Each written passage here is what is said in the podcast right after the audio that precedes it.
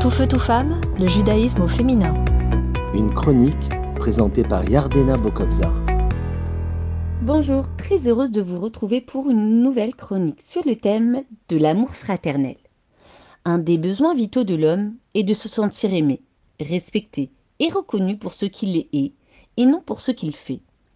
Être aimé est une base pour l'équilibre et la motivation d'un individu. Cela lui permet d'accéder au meilleur de lui-même. L'enfant aimé sera épanoui s'il reçoit son plein d'amour parental dès son plus jeune âge. Une âme descend dans ce monde pour 70 ans ou 80 ans juste pour rendre un service à une autre âme, nous dit le Baal Shem Tov.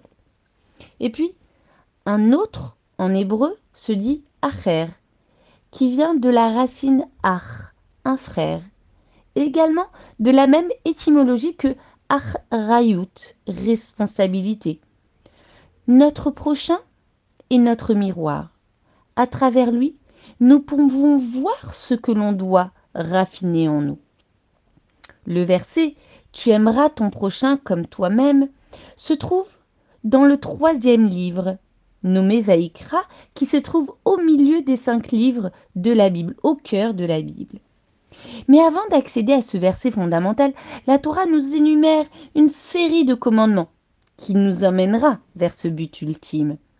Cette série commence par l'interdiction du vol, puisque Dieu nous demande de respecter les biens de notre prochain, comme s'il s'agissait des nôtres. Il nous enjoint de juger favorablement et avec indulgence de notre prochain. C'est tout un travail.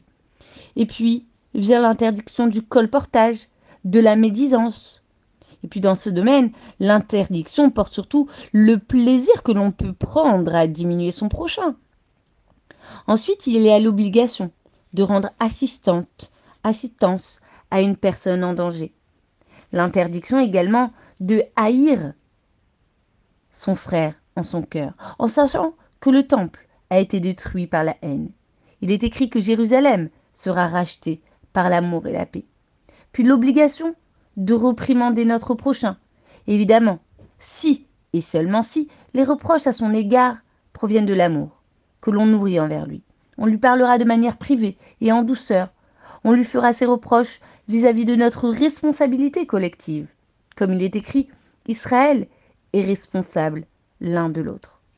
La Torah nous commande à la suite de ne pas se venger, ni de garder rancune. Et puis ces deux commandements nous pousse à éradiquer les sentiments de vengeance et de haine en notre cœur. Nous savons en effet que tout ce qui nous arrive provient de Dieu et non de l'homme. Et donc la vengeance et la haine doivent être remplacées par l'amour et le respect d'autrui. Puis, après toutes ces lois éthiques et morales, on arrive au paroxysme et tu aimeras ton prochain comme toi-même. Tout feu, tout femme, le judaïsme au féminin.